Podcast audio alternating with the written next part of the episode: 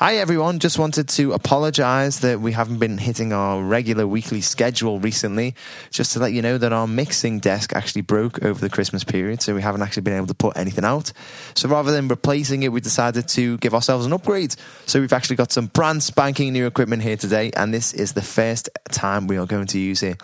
So as it is the first attempt, it's brand new out of the box. The sound quality might be a little bit off. So if it is, if you've got any comments, whether they be positive or negative, please let us know. Send us a DM or put a comment in the comments box below and just let us know what you think about the episode. Just to let you know that there will be a break next week as I'm going on my honeymoon and I'm not going to record an episode while I'm away, so apologies. You fucking lazy. I know, I know. uh, but we'll be back in two weeks' time with another episode. So why don't you just go back and listen to some of our previous work? It's all great. Anyway, thank you very much for your continued support. I'm Gav. This is Austin, and we love you.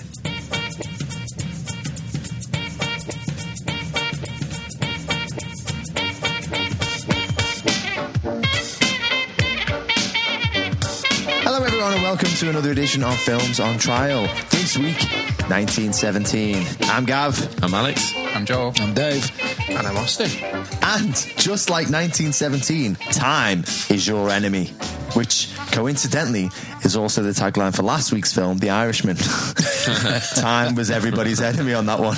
Seriously, though, if you've never heard this show before, then hold on to your helmets because we're about to take a long single take journey through the trenches of your ear canals.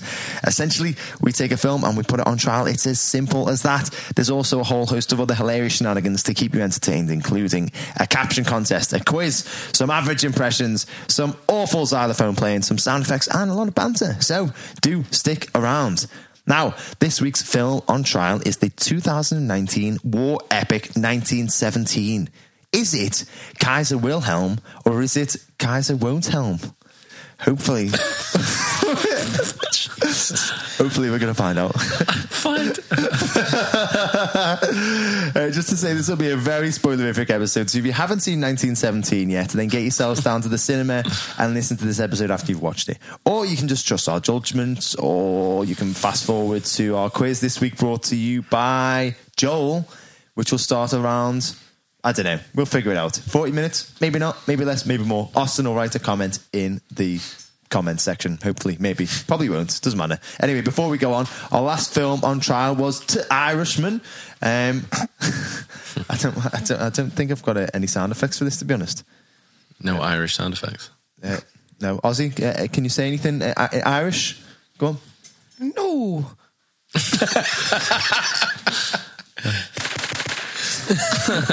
There we go, near enough. Um, so, uh, Alex, you judged that trial and you deemed that it should be placed on the shit list. Some might say quite controversially, some might say very fairly. you've since gone away and you've watched The Irishman. Um, I think it took you about 14 uh, separate viewings.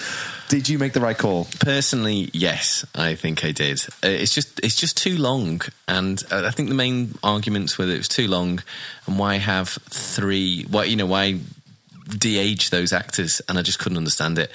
I think the moment I saw Robert De Niro try to be like a what a thirty year old man doing stomping some shop guy outside his shop, and it just looked like pathetic more than anything else. So.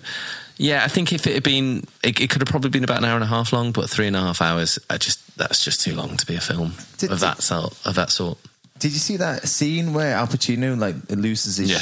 shit and starts shouting? just loses, yeah, and just forgets the line. Yeah, well, do, do you think that he forgot the line? I or- think he forgot the line, and they just carried on rolling. Yeah, that, it's it's so bizarre. Like, just took me out of the scene. It was just like he like looks down, he looks up past the camera, he starts laughing. I'll, I'll be honest, I started skimming the film a little bit, like I wasn't watching it. Prop, sorry, Dave. I just couldn't watch it all the way through. I, I didn't, I didn't think it was particularly good. yeah. It was it was difficult. Three and a half hours is Oh, a man. big ask, Yeah. isn't it? But anyway, right. Uh, what do we know? We're all Philistines, eh? You know, it's, it's only got about forty different Oscar nominations now. Uh, anyway, um, bef- uh, I was going to say that, that's it, isn't it? On to the bulk of the show. We're here. We're balls deep into the bulk of the show. Uh, this week's film, as mentioned before, is 1917. That's probably a bit incorrect. We're probably just the tip. It's probably. we're, not that, we're, we're not that far in yet. This week's film, as mentioned before, is 1917.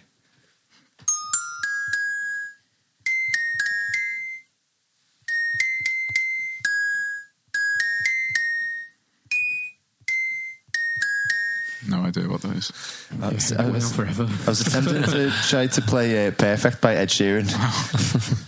It felt like it was as long as the Irishman. because uh, I couldn't think of any music that came out in 1917, so I picked uh, one of the most popular songs from 2017. Good connection to. Exactly, all of those you know millions of people that died, and this is how we repay them.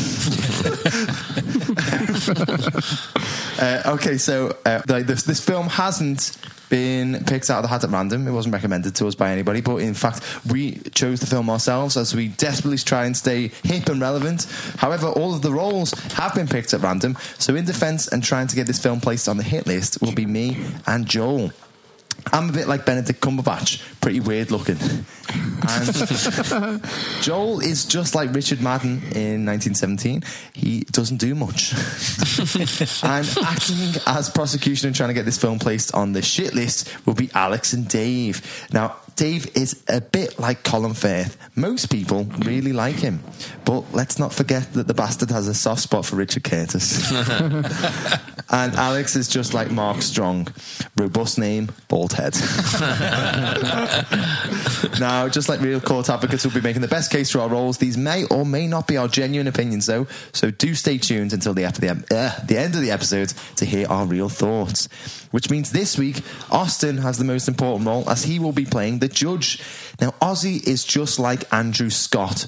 When any, whenever anybody ever sees him, they instantly think Fleabag. I, I'm not entirely sure that is very fair. Now, Ozzy must decide which list the film should be placed on, hit or shit, based solely on the arguments put to him and not using his own opinion, which is good because he hasn't seen it. Now, before we get started, I think we should give the listeners a bit of a better understanding as to what this film is about. So let us spin the wheel of impressions.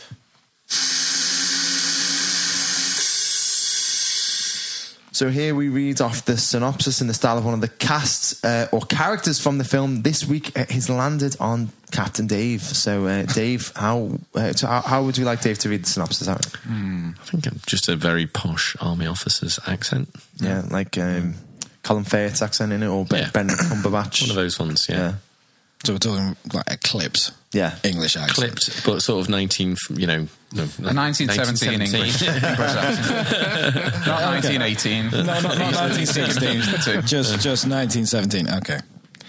Two young British soldiers during the First World War are given an impossible mission deliver a message deep in enemy territory that will stop 1,600 men and one of the soldiers' brothers from walking straight into a deadly trap. Oh, oh my like God. I was there. that was great. That was That's like proper newscaster. BBC Yeah. newscaster. Yeah, I like that. Yeah, well done, What side are you on, Thank you. Dave? Okay, uh, so Austin, would you like to please kick off proceedings? Uh, yes, yes, I would. Um, can I hear the defence first? I'd just like to hear whatever your opening argument's going to be to say how great this film is. Okay, uh, I think this film is exceptional. And there's a reason that it's been nominated for Best Picture at the Oscars. It's because it is a top quality film. Uh, Story wise, uh, it's pretty much what Dave said. It doesn't waste any time. It's very simple. It's quickly set up. Two soldiers need to get from point A to point B to deliver a very important message. However, they have to go across or through uncharted territory that had very until very recently uh, been occupied by their enemies, and we're not entirely sure whether these enemies have actually vacated or not. Um, you know, it's very famously shot in a single take, or, or given the illusion that it's one whole continuous take. And it's very, very impressive. And the story basically follows these two soldiers. You're very invested in them. You build connections with them. The performances are great. There's just so many amazing things about this film that I can't wait to uh, get into more detail about. Well, you're not going to do it now. Well, I'm gonna- Oh, praise, praise hell, guys. I'm, I'm going to give you guys a bit of an opportunity to try and uh, put some sort of prosecution How together. generous. Well, like I would say, uh, you know, a huge part of this film is its thing that it's got a long shot, you know, and I think that's quite impressive. It, it did make me want to go and see the film. You know, the fact that it's basically just a whole long shot. It, it's not. It's actually a few spliced together. And at first, I think it's really effective. But I think as the film goes on, it sort of it puts the gimmick of a long shot over the actual drama of the film. And there were a few bits where I was sometimes more aware of wanting to see whether it was a, a, long shot or not, or oh, so they've just gone into that soldier's back. That must be where the long shot just ended, and now they're doing another long shot. And I was more into that sort of thing than I was mm, actually the emotion of the long shot. So even though I think the long shot, a, a few long shots would have been extremely like affecting. I think the fact that it was such a didn't know the entire film is one long shot. Actually, in a way, by the by about two thirds of the way through the film, started working against it. It also made some of the the plot not quite work at times. There seemed like a bit of time when you know it went from nighttime to morning. When I was a bit like, well, that's quite quick actually. And I, I, I don't know. There was times when he was just as you would have to have in a dramatic film for him to be paused doing nothing. Where I was a bit like Mm, no, I don't know. Like he's meant to be on a mission. Why shouldn't he be getting up and going? And it was just because it was a long shot. So it's so it's sort of it's sort of in real time then, or yeah. because it's one shot. No, it's given. It, it's basically done through uh, one continuous take, as Alex said. But like the pass, the time uh, passes yeah, like say, yeah, game. exactly. well, no, there's one time when he's knocked unconscious, and so it stops then, and then re restarts when he regains consciousness. Okay, yeah, but it, but it, so it's like, but it is like a video game, and it's a bit more um, almost yeah. like you're following just one person's story. A, a, little, well, two people at first, and then later on one. Yeah. And, and, does that affect? I mean, or, or is that as jarring as you, as, as you make it? Let me throw it back to defence. Is is it actually an effective uh, technique, or or do you end up trying to work out? Oh, wow, that's really clever. I wonder where they did this instead of actually paying attention to what's going on. Um, it, it's well, it's it's definitely new, and I think it works very well here because you get to see one thing that I liked about it, uh, particularly which um, you know a lot of war films miss is that you get to see a, a lot of other things that happen around the characters. So you get to see like the landscapes, and you you know you get to see how how war affected um, like cities and uh, you, you, know like the Germans basically destroyed anything that could be of use to uh, to to the Allies basically. So you get to see like all the all the dead cows, like dead orchards and things like that. You know, just small details which other films will probably just skip over because you know they're just focusing on the action or focusing on more uh, kind of important things. Um, you know, in, in quotes. So uh, it it works really really well here, and I think that's part of the reason why you know everybody loved it so much. The fact that you get to see all this other stuff happening, you don't skip over anything, and it's just you know a, a story from start to end, really, rather than. Uh, you know, kind of skipping like and jump into between people. different people and that type of thing. Yeah, I'd, I'd completely disagree with what Alex said, um, and I that think surprises me. I know, yeah, yeah, yeah. Christ Almighty. Okay, noted. I, I, didn't specify what on there. I'm talking about like most things that he says. Um, Sam Mendes said one of the reasons they opted for this one continuous take effect is that he wanted the audiences to experience the journey with the characters, uh, or uh, as almost like they were the characters themselves. Uh, so when the soldiers encounter enemies or are in danger or peril, uh, we experience that moment with them for the the first time. And I think when Alex said it was quite jarring and it takes you away from the film, I think it actually enhances it. It creates this sort of sense of realism that brings you more into the film because you are experiencing those things as they happen the first time. That the you know there's a scene where they've just crossed over um, the trenches and they've, they've, come to the uh, German side and they encounter an explosion. And as that happens, it's you know it's it's really really effective because you know when they sorry just what do you want? We had our hands up and an Aussie just. Sorry, mate. Sorry. No, it's fine. It's fine. No. Uh, basically, whatever Brucey said is bullet. Bullet? Sandra Bullock? Sandra Bullock. Sandra. Okay. Couple of fucking gravities here. if, if, I may, I'm going to wade in on this one, and I have to say, you, you, mentioned does it kind of take you out of the moment thinking about the technical aspects, and it did a few a few times. Most of the time, like Gav says, it can be quite immersive, but there are points where you feel like um, you know, you think, particularly when he gets to that town and he's trying to cross that broken bridge, and it's like the camera just follows him and it goes straight into the water almost, and just follows him walking across this bridge. And it's like, oh, how did they do that? They must have had a runner like going into the water or something.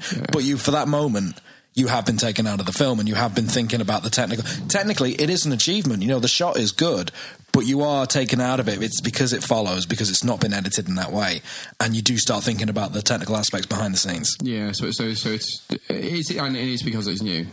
Yeah, Yeah, I, you know, again, like I'm not saying it's never effective in the film. It is. It's just sometimes I think they've just committed too much to it. Hmm. The the one thing Gav was saying is about realism as well, and that's where another thing I sort of jar with the film is that it is very realistic in bits, and there are some bits that are in- incredibly, especially when they're underground, when I was incredibly affected by it, and it was very realistic. But then the film because it's using this very realistic way of shooting it, it then struggles when it's starting to bring in, you know, like themes that sort of run through the film. So there's a bit where they look and they and they see some cherry blossom, and it's a very important bit. And then later on, the characters in a river, and he sees the cherry blossom come down, and and you're actually like. "Mm, that's not realistic. That, you know what I mean? Yeah, That, because it's that's a good so thing to put in a film if it wasn't in a long shot, and that would have been very, very effective. Why? But it's jarring because in in a long shot you're going for just pure realism, and I think when you're bringing in these nice little bits that all link in and all tie up with the bow tie, that doesn't quite work when you're filming a film that way.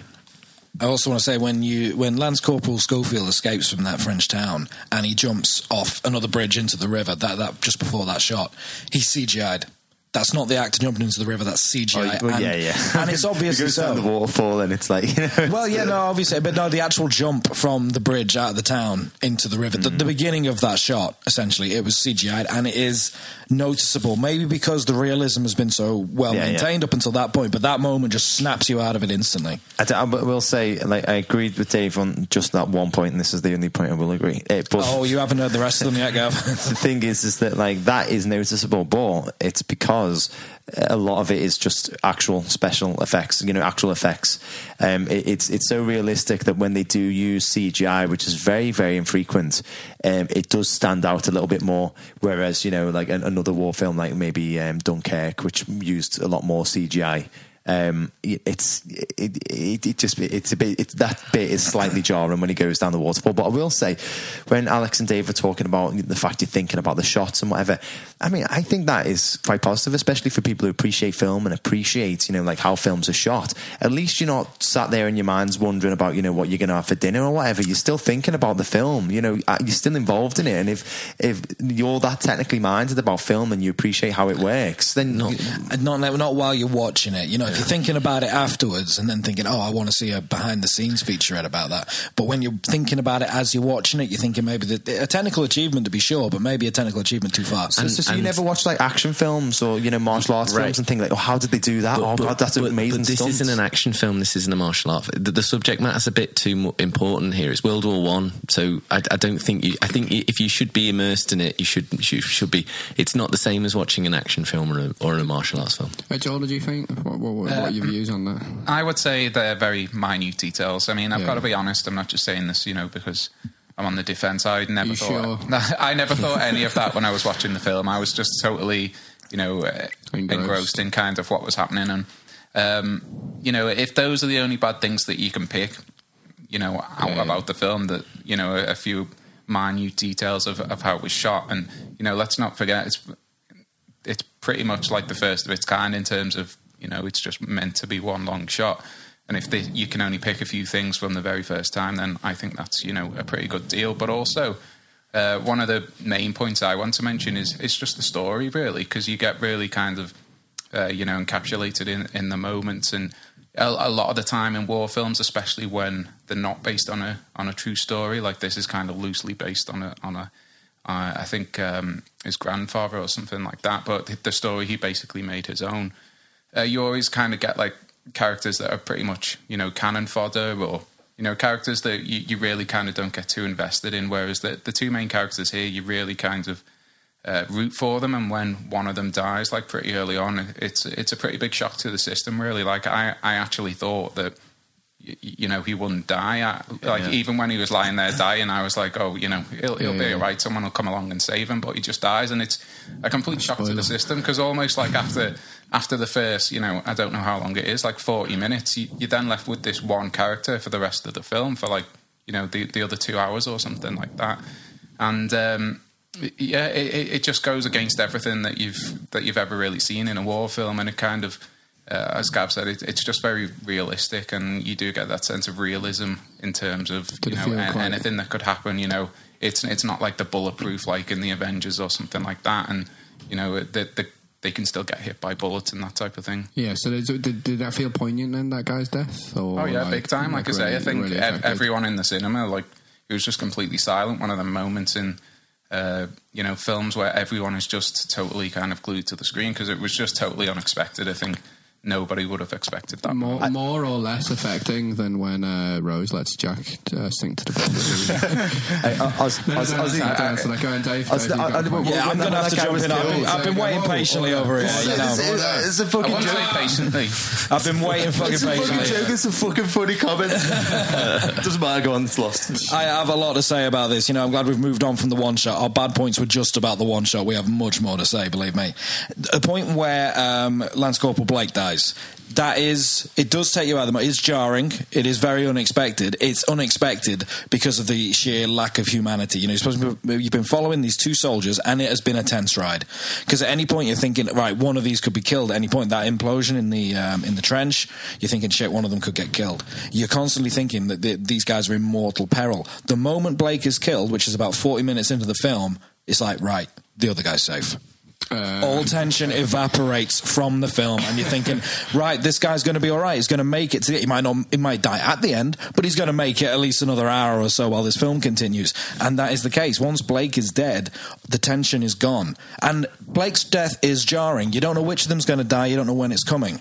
The scenario with Blake's death is they see a dogfight. They see some planes fighting overhead, and um, one of the German planes is shot down. It crashes into a barn near where they are. They have to dive out the way, and um, the pilot survives the crash. He's the, the fuselage is on fire, and they run over and they drag him from the fuselage. This great moment of humanity. Yeah. Um, as he comes to, obviously he's been quite badly burned. Um, as he's coming to, and the other guy go, one of the the one who survives goes to get water. He turns around, and his mate's been stabbed by the pilot. This moment of humanity was just snapped away from you, and that's why it's unexpected. Not because it's like it came out of nowhere. It was well written. It's unexpected because it goes against humanity. I can't see someone knifing their savior in those circumstances. Even And it- in a war? it possibly even in a war. I mean, I've never been in a war. I don't Yeah, know what yeah, goes through yeah. people's head, people's heads, but it just feels jarring because it's inhumane. It goes against the very nature of humanity. Sorry, uh, just off, off mic there was a little comment of Joel, have you been to war? uh, so when uh, quite often when people want to, uh, this is just Look, for the listeners. I've played Medal of Honor. I've played Call of Duty. Those two things qualify me more than everyone else in this I was room. letting people, uh, you know, behind the curtain know that what happens if someone really, really is affected by uh, an argument is people put their hands up very politely so that I can call upon them. But, uh, yeah, but just to, if I could just round. Gav, who just jumps right in. No, he did. The hand was up. The hand was up. To be fair, uh, but I just want to round mine up by talking about the realism. The reason why that's jarring is because it doesn't feel right. There's something not real about it, to my mind. I'm talking about realism. uh, The bullets and things like that. It doesn't need to be bulletproof because people can't shoot. They just run at each other with their rifles, firing wildly into the air while people just kind of run away from them. If they just stopped, stood still, and aimed, then the body count in this film might have been a bit higher. But as it is, they don't need to be bulletproof because no one seems to know how to use a rifle. Higher than the, the Great War itself. Exactly, and even when he's running away from the German soldiers, he's just running in a straight line. He's not strafing at any point, despite the fact they're shooting wildly Yeah. behind him. I mean, he didn't need to, clearly.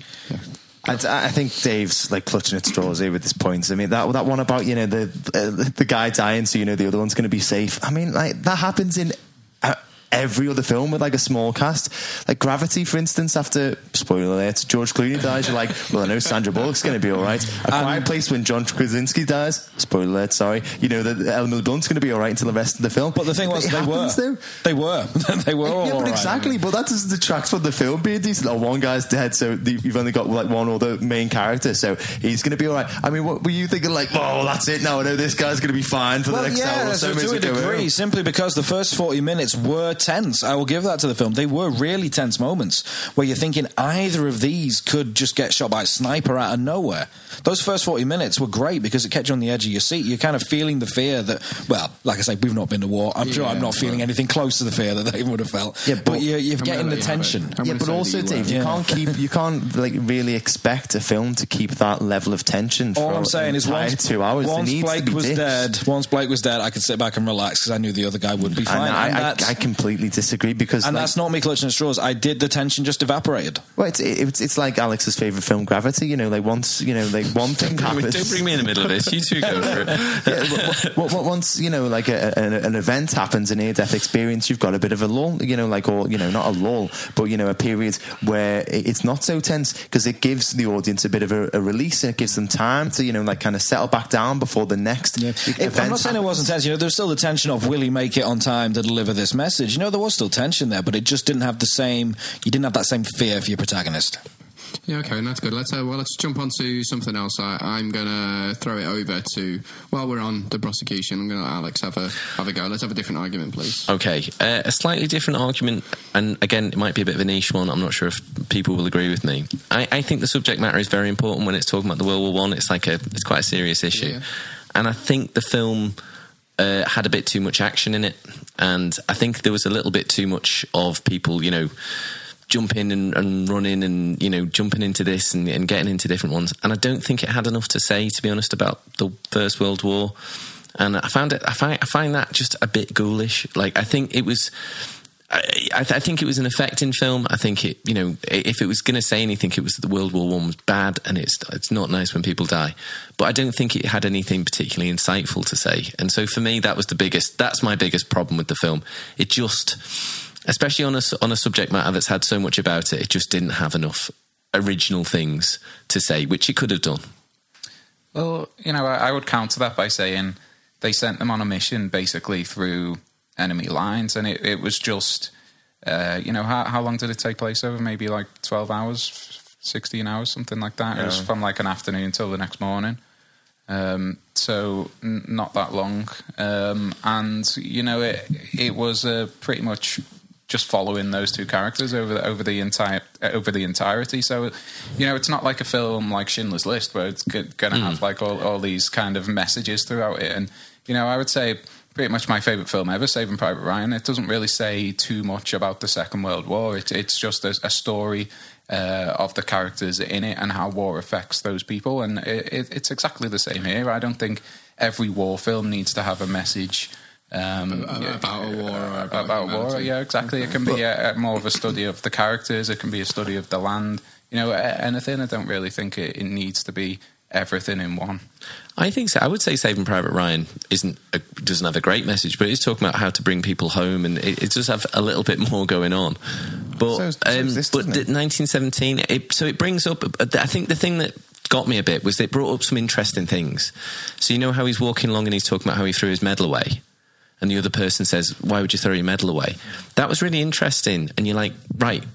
That's going to come. We're going to come back to that, and that that'd be really interesting to see how he, you know, how, how he's dealt with being a hero, why he's thrown it away in the first place. Maybe he's come back, and he's that. That would be an interesting way of looking at bravery in the First World War. Also, at a certain point, um, Mark Strong says, make sure when you talk to the, the the major and give him the orders, make sure there's people around him so he doesn't. Because some people just like war, The glory, yeah. want the glory. And I was like, that's fascinating. That's a really interesting insight into how generals acted and privates acted. And it just felt that those moments later on never came back, and instead we had, you know, him, him jumping in, into a river. And and, and I, I- I, I just I wish I wish that had been a bit more of a focus for the film. I, I would argue that, that it does have those points, though. I mean, the, the whole story is basically how this guy deals with with, with this task. You know, initially he is the reluctant one, so it starts off with these two privates.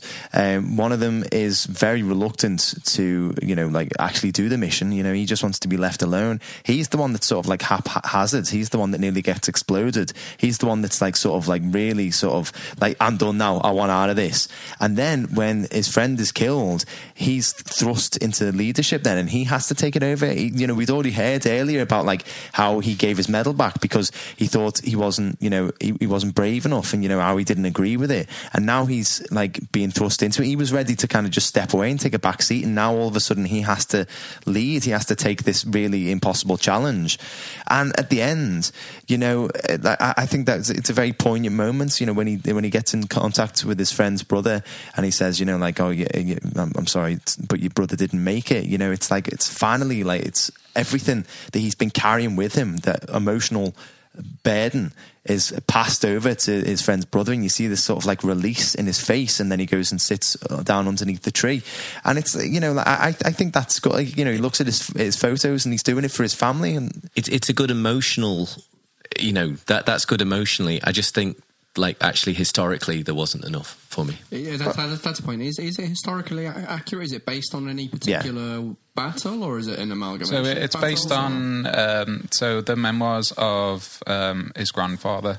Uh, they basically had like a, a very loose uh, kind of uh, basically script, which basically you know they, they said two soldiers got this mission type of thing, and then he made he made up this story essentially. Okay. So it's based very, very loosely on uh, something which was really never confirmed, but you know yeah. was, was, said to have happened. But in terms of historical accuracy, I think it, it's pretty much spot on. You know, I think uh, the the costumes, um, the uh, uh, the scenery, yeah, uh, for so example, like the trenches. Yeah, the... The, the, it's just absolutely horrific. Some of the stuff, and uh, you know, I mentioned before about some of the landscapes as well. Uh, you know, like the Germans, uh, they cut down the uh, the blossom trees that either Dave or Gav mentioned before. They killed like all the cows, so that yeah, yeah. there was no, uh, you know, they basically left it so there was nothing to use. Um, then in terms of, um, you know, how uh, the the trenches look and things like that as well, it, it, it all looks, you know, I would say I would say spot on. So, they, so they really right did the research. To Alex's earlier argument that, about the realism is that it really is quite realistic and quite gritty, regardless yeah. of whether that's. Um, a good point or a bad point for you. It's it's quite. Uh, well, what Alex said before about you know like the hierarchy, uh, like I thought that that was very realistic because so often in World War films you get this sort of like posho English perspective, but this shows like the depth and the scale of those who actually fought for the country. It was you know it was shown only in glimpses, but you saw characters from all over the UK and Sikh soldiers as well, and all of the upper ranks that uh, you know you, you were, you were shown later on. You know the Mark Strongs, Colin Firth, whatever. They were all your posho English. You know uh, they were very like sort of very privileged, um, whereas the grunts, the the soldiers, they were all from like very sort of like diverse backgrounds, mm. and and I thought that was that was very realistic. I don't, well, I mean, correct me if I'm mistaken, but I don't think I've seen that a lot in war films. That sort of, you know, th- th- that breakdown of social classes in in the army, which was very real because it would be very um, rare for somebody from like a working class background, especially like in the north, to yeah. become like a you know a, one of the higher ranks of, of the army. And I, I, thought for once that was actually that was a fair portrayal. Is it realistic or is it stereotyping? Not really. I mean, I could have written, and all the officers are posh.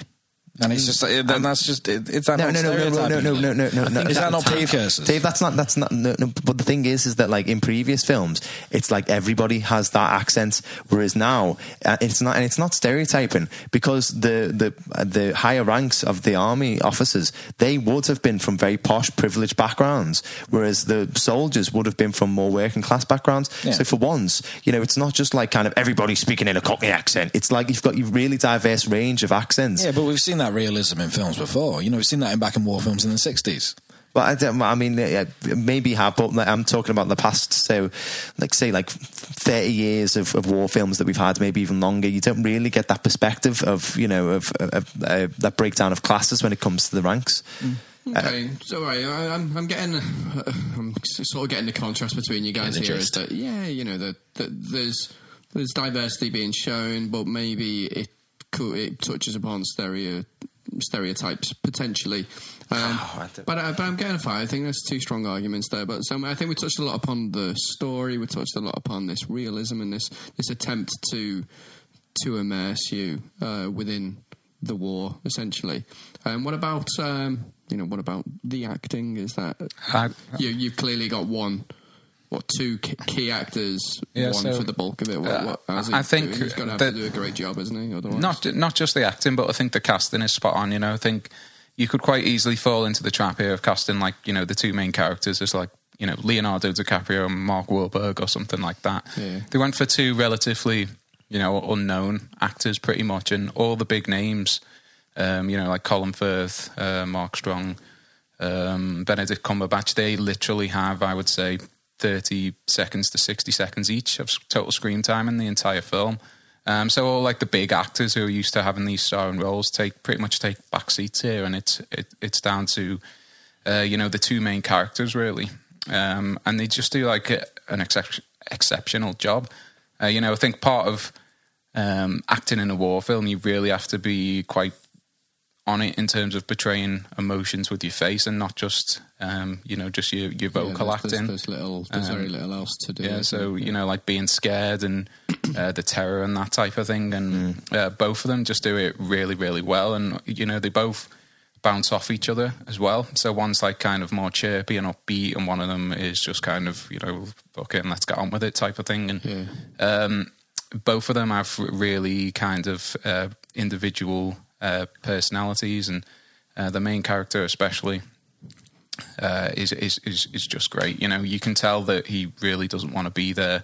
Um, you know, it's it doesn't glorify war in any in any way. This film, I would say, you know, and uh, that definitely comes across in his performances, and especially as I say, like in in, in the range of kind of uh, emotions that he Yeah. just displays with his face. Um, A- A- Alex, so I mean, on, on that touch there is that there are some huge names Hmm. on, on, on show here, and do they steal the limelight in some way? 'Cause Um, it's clearly not a story about them No, they but they distract it, you from the the immersion because they are because they're so famous. because they're Yeah. famous.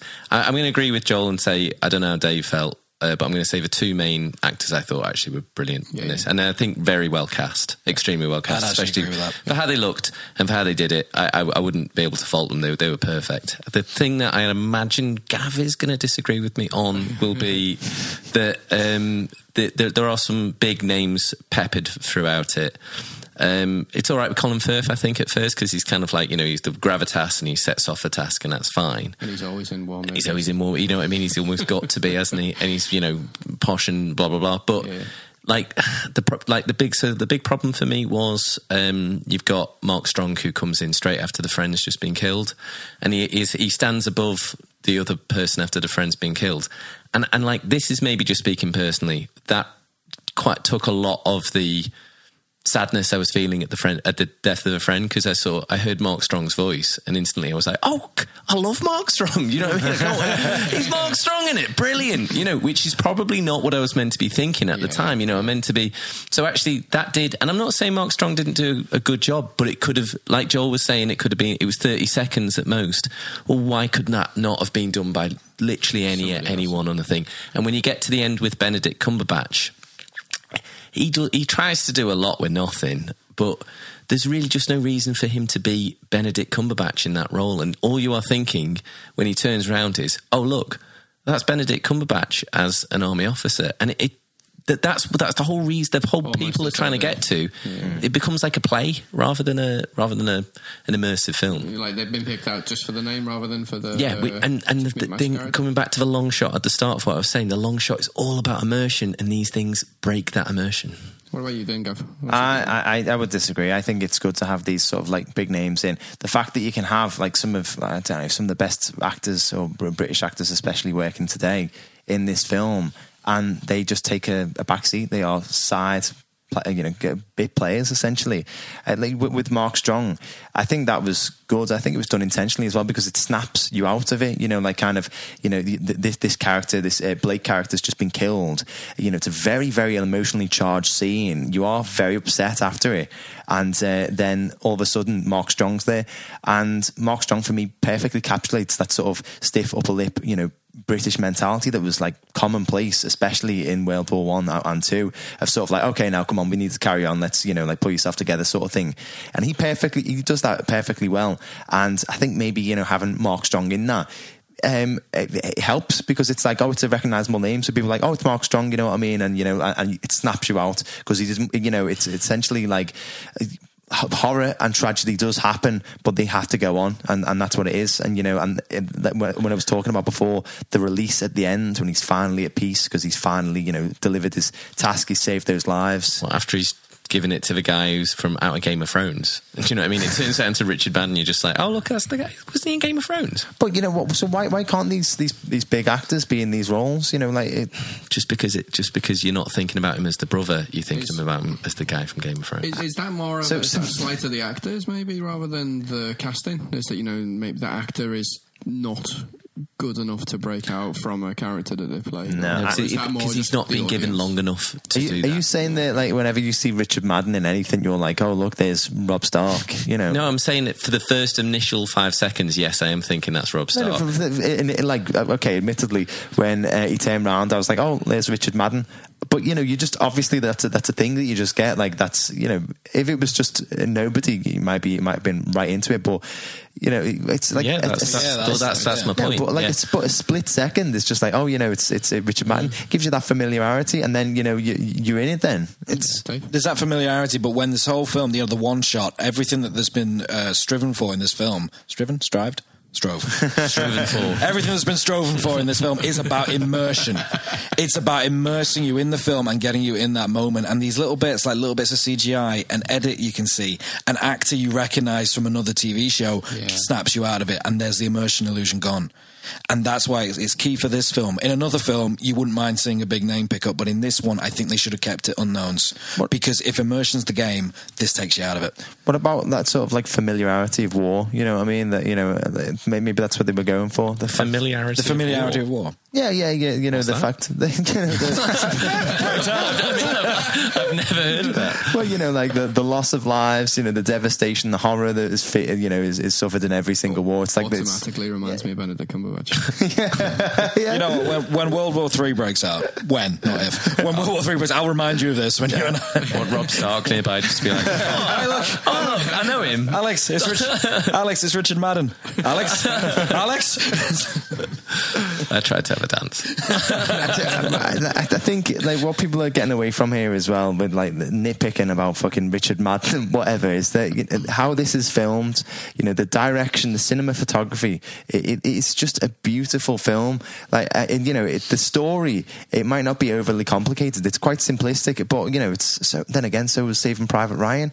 But the thing is, is that like it doesn't need to like you. Know, be something completely new with regards to story. It doesn't need to, you know, like kind of have those familiar tropes that Alex was talking about. You know, it doesn't need to have like a massive, powerful Right, message. Just to, to be clear, I didn't say familiar tropes. I just said historical insights. He para- para- yeah, I'm, I'm Paraphrase paraphrasing what I'm saying. But you know, like, well, one thing I really loved about this is, like, bearing in mind it's set during like one of the, the world's bloodiest conflicts. There's very little bloodshed or violence in it when you think about it. Uh, so, uh, but the horrors of battle are like perfectly captured by the, you know, uh, as Alex was talking about earlier, the barren that the soldiers have to trek through, the miles upon miles of trenches. So you still feel the gore Exactly. Like, the gore. I, I, I'm, I, yeah, I'm struggling to think of a film that I, Dave would probably think of about 16 now, but uh, of where you actually see the sort of the devastation to the land. Street Fighter. that is, yeah, yeah, yeah. But I'm talking about World War One film, Austin. I've Um, never seen. I think another most of the World War One. well, no, no, I mean, like th- that, a big part of You know, you know uh, Gallipoli. All quiet, quiet on the Western Front. okay, let's I- not. Let's I- not- I- yeah, just, just, just shut up. Right. Just you know, a lot of it is is like kind of like trench based. It's all in sort of like one area or, or you know two areas or whatever, and it's all about you know the life in the trenches. For me, this was sort of like kind of you know it was showing the you know the devastation, the the barren wasteland, the the completely devastated towns. As Joel said, you know the the, the farms, the the cattle, everything, the livestock that was destroyed, um, and th- because it's not very violent, it's not very bloody. When something violent and bloody happens, it is very very vis- visceral. It like kind of really like sucks you in. Like Joel was saying, when Blake is killed, you're really shocked. And you know, bearing in mind that we've just shown, we've just been shown like dozens of soldiers who, who are dead, like lying out in the field.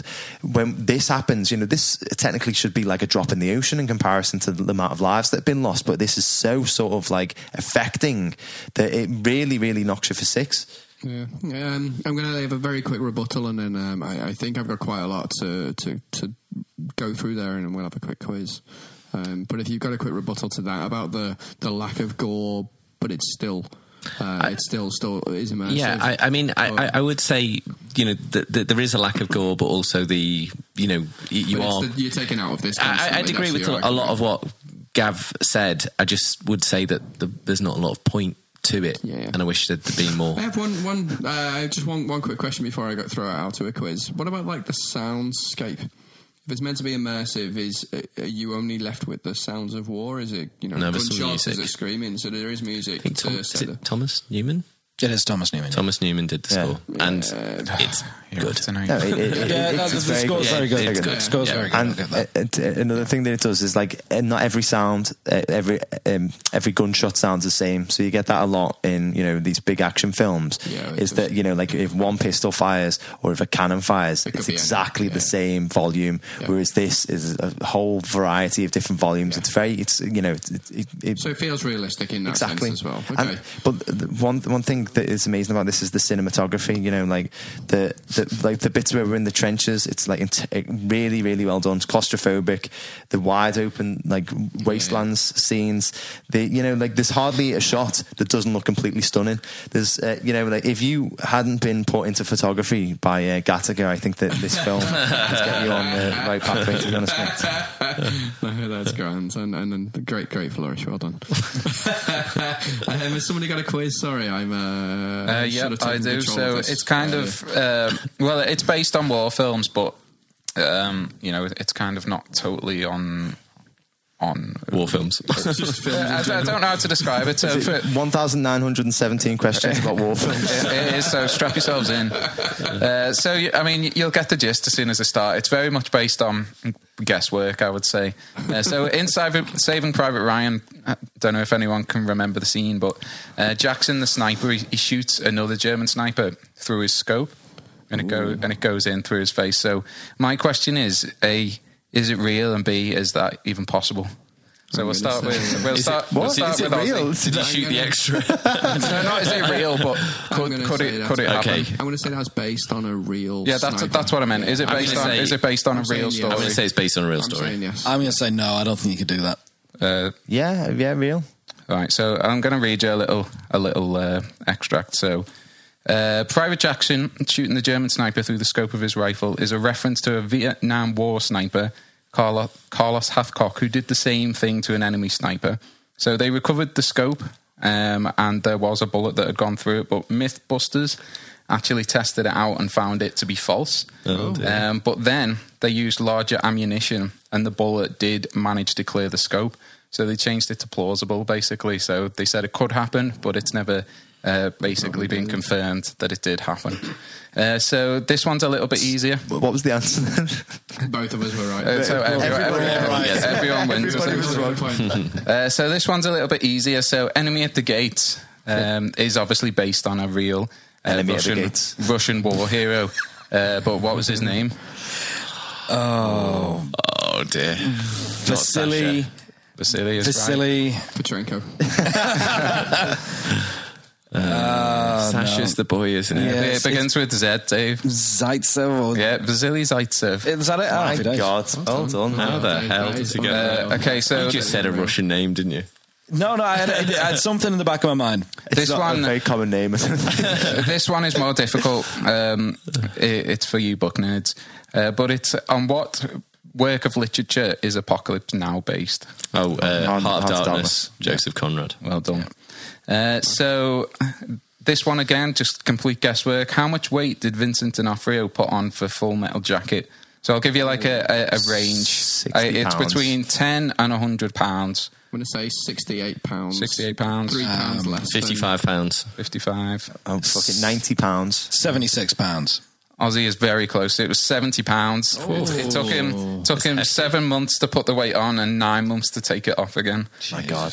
Uh, so, which three actors from the Hurt Locker later joined forces to defeat Thanos? Jeremy Renner. Yeah. Chris Pratt. No. Was he not in the Hit Rocker? The guy who's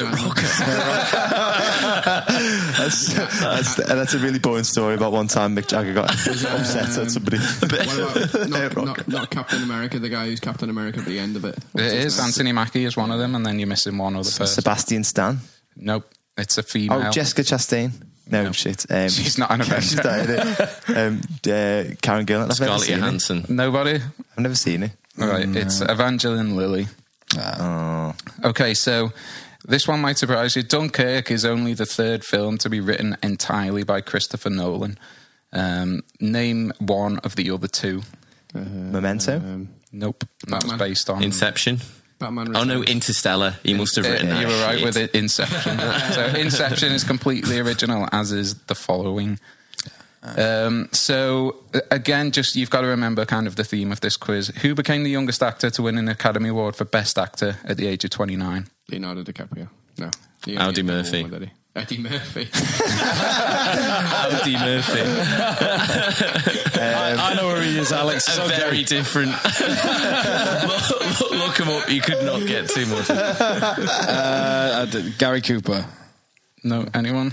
What, Give give us a year. Gary Coleman. Um, Gary it- Coleman. it- it's recent, and he won it for a film based around uh, Eddie the Redmayne? Holocaust. Oh no. Oh, Adrien Brody. Adrien Brody is Nice. right for the Pianist. pianist.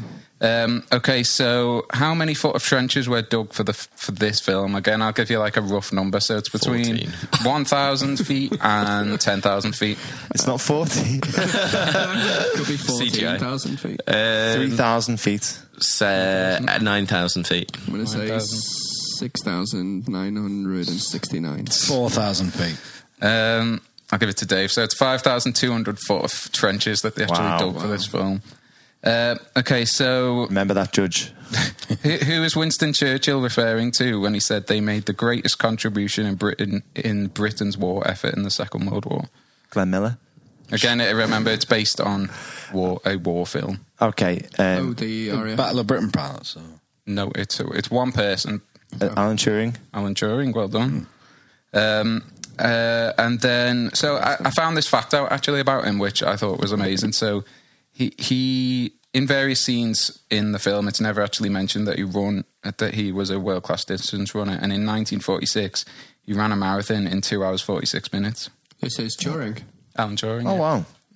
So Was he he was this film? actually fucking fast as fuck as well. Wow. No, no, he- he's not in Clever this film. and I think you meant the imitation game. In the imitation game, it wasn't mentioned. I mean, sorry, I mean, sorry, I, I, I ran about uh, 10k in two hours.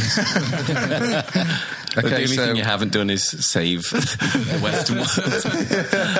Uh, so it's been a while since I wrote this quiz. Actually, an actor, an actor with a small part in Inglourious, in Inglourious Basterds was part of a larger cast of co- a larger cast of one of America's most successful TV shows. Who was a the actor and b how did they explain his absence from the TV show while, whilst filming the film? This is probably you're the only person I think who's actually watched this TV show. in what? In Inglourious Basterds. So he, this character is in Inglourious Basterds. It's only a small role, but he was also like a main part in a in a, a really TV show. famous American TV show. Seen Goodfellas. Um, I'll give you. Was A, it The Office? It was The Office, fucking hell. And it was BJ Novak. it was BJ Novak. Well done. Oh, well So done. how did they explain his absence in the office? Did he Oh, move to a um, different office? He didn't. Didn't he, he? He broke up from Kelly, and he. Um, oh, I can't remember. He. he oh, oh no! Didn't he start up a? a Rival paper So they, they, they, Went to fix the he went to he went to Thailand with his friends. oh, that was basically. it. Yeah. Doesn't Um, okay, so there's two questions in one here. So, what's the highest rated war movie on IMBD? uh, Saving Private Ryan. Uh, no. Dunkirk. Don't care. Oh, yeah. So I, I'm going to give you a one point for that actually, because the one Saving Private Ryan is the actual war movie, but there's one that's based in, in wartime, which is higher. oh, well, okay. Gone with the wind. It's actually Schindler's List. well done. Oh, well Sixth. done. So Well. Schindler's List is sixth in the highest uh, all-time films, Well, and that's the end of the quiz. Oh, well done, Joe. Well done. Good Well quiz. mate. Good quiz, considering you led it up to be that it was just a, a load of a load of shite that you'd pulled together about. I mean, it basically So, uh, was. I quite enjoyed it. Um, this was actually well. This this was always going to be a difficult one. It's a new film. It's getting you know. It's got. I've done my very best to steer clear of any reviews or what, hear anything on the radio about it. Um, so I was aware of some of the points you mentioned about like single single shots. Um, but it was really interesting to hear everyone's opinions. I couldn't really gauge the room about whether these were truthful opinions or not. There was a lot of just animosity from the weekend rather than um, rather, rather than real uh, real facial expressions for how you feel about the film. So um, I I thought I was gonna really like the idea of the single shot and the the technical side of that, but then um, like the prose- prosecution brought out that it's actually sometimes you spend too long thinking about how they did it rather than just enjoying the, the shot, and then also the the breaking of the the the, the, the fantasy land, you know, or, or, the breaking of the immersion by seeing somebody who you, who's familiar afterwards. So, and that that did uh, stick with me quite a lot in the in the argument. But then there was a lot of concessions from the pro- prosecution over actually how well it was shot and that it was different and the soundscape was great, the visuals were good. So I'm gonna I'm gonna put it onto the hit list. Um, I think it probably deserves to be on the hit list. There were so many points that were just conceded, and I think those they were a bit nitpicky. To the the, the, the bits that you that I thought were, were good arguments. Actually, they're probably just just minor. So hit list it is. Well done. Um, genuine opinions. I thought it was great. I thought it was really really nice.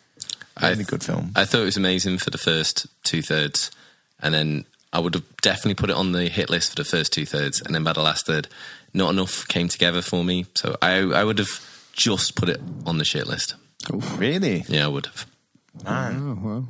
Sitting next to Street Fighter. well, it's sitting next to Air Force One now, isn't it, on the hit list?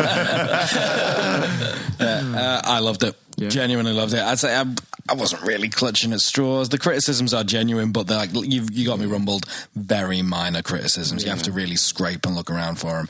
Uh, it, it's a great film. If it doesn't win best cinematography at the Oscars, Oh, I'll be yeah. amazed. It, Gav's right. It's beautiful. Yeah, I liked it, but you know, I don't think it well, it's as amazing as all like the reviews, you know, make it out to be. yeah, I think yeah, it's, so it's- definitely a solid watch, but there were some things for me that were like kind of left unresolved. Like, for example, one bit that really annoyed me.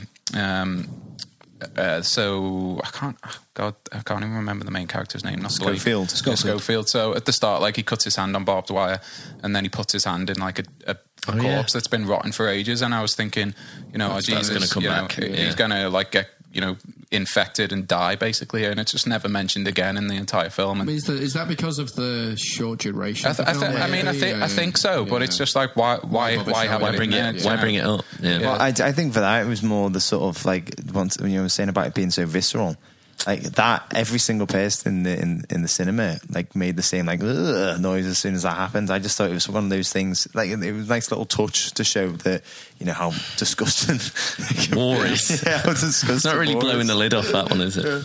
yeah. So it's good. It's just um, you know the, the there are things that piss you off about it too. Yeah, okay. I know it sounds. I mean, that sounds reasonable. So I look forward to it. So higher or lower than our previous film on trial, The Irishman, which Oh, that's is actually a difficult one. ninety six percent. Um, I'm going to say. I'm gonna say I'm gonna say so higher. I'm gonna go higher. I'm gonna go the same. The same. I'm going to say lower. sl- very slightly lower. I'm saying lower. I'm gonna say slightly higher. Ooh, well, Alex and Austin uh, are right. 89? I thought it was going to be a bit higher, yeah. Really? Yeah, I mean, I think it's a much better film than The Irishman. I'm sorry. Yeah, absolutely. Um, sorry, sorry, Oh, Martin, yeah, no, if you're I listening. definitely agree with that. um, so, uh, once again, put a poll up on Twitter over the weekend. Asked our friends and followers which list 1917 should be placed on. 90% of our listeners decided they should be placed on the hit list. So, yeah, I think our our, our, uh, our polls are quite close to the actual scores a lot of the time. So that's like almost bob on. Anyway, before we adjourn the case, it's time for a bit of a caption contest. Here, what we do is take a screenshot of the film and we uh, ask our friends and followers to provide a funny caption with the best one winning a frog-shaped chocolatey treat. Okay, so the scene here is that infamous jump as Dave was talking about, the CGI'd one where he's just sort of leaping through the air. Um, and you guys just got to pick the best one, starting with Roger knew that as long as he got home before sunrise, his mother wouldn't realise he'd been out all night. Oh, she'll probably tell you that it's just as the sun is uh, coming up. separate. Yeah. Okay, yeah, Um, okay. Uh, second one. Tom Cruise ain't got nothing on me. uh, next one. I'm Mary Poppins, y'all. Uh, chim chimney, chim chimney, chim chim. chim. Jesus Christ, Mary Poppins. uh, uh, Mary Martin stars as Peter Pan. Uh, over the river and through the woods. They've got like that's a song lyric, Dave. You know, Uh, no, I should have no. Um, I think Michael Jordan going to sue somebody. uh, next one, Save Ferris. um, Uh, ch- chocolatey prizes are a great idea, and I think that's just a nice comment. and, and, and the last one: hurry up and deliver that message before Laurence Fox complains that Hitler's not in the film. I'm going to go for Michael Jordan. Yeah, I like the Jordan one actually because I'm going to go with chocolate prizes are a great idea. I think Michael Jordan for me. Yeah, Michael Jordan. Uh, so well done to Stork, uh, Besotted Geek podcast. You've just won yourself a Flippity Freddo. Okay, so um, ne- the next film that we're going to do it hasn't been picked out of hand at random. It's instead a personal choice of yours truly. Gavin, hello. Uh, I know I've got a bit of a bad rep for picking films like Bone Alone and Jingle All the Way, but I think the tide is about to turn. Go on, Gav. There's going to be some change from one Oscar worthy picture in 1917 to another. I am going to pick the cinematic great, The Reanimator. I've never heard of that, but look, the look on everyone's face. me neither. is, uh, The Reanimator, it's like a, a, a classic cult horror that Joel's going to hate. Um, but anyway, the roles have been picked out of the hat at random. So in the role of defense is Joel. No, I'm sure it's, uh, it's uh, me and Dave. In prosecution is uh, uh, it's yourself, Austin, and Okay. Joel. And judge is going to be Alex. So thank you to everybody who's listened to this episode. If you like the episode, please remember to like, share, and subscribe. And why not leave us a five star review on Apple Podcasts? We'll trade you a five star review for a nice bottle of red wine, perhaps. Um, so. it cost us a fortune. Only one person. Sorry, that was that, that's what the uh, the uh, Schofield traded his medal in for. I should have said Oh, we're not right. actually going to send wine out to people. If we are, it's probably going to be stuff that we've made ourselves in the bathtub. Cut the costs down really low, uh, but I wouldn't recommend drinking it though. Uh, so just spread the warm love that is films on trial as many years as possible. Check us out on all of the social media, uh, Facebook, Instagram, whatever. Films on trial, and that's it. Okay. That that's it. Uh, 1917 is a hit, and we will be deep in your ears next week with Reanimator. Goodbye.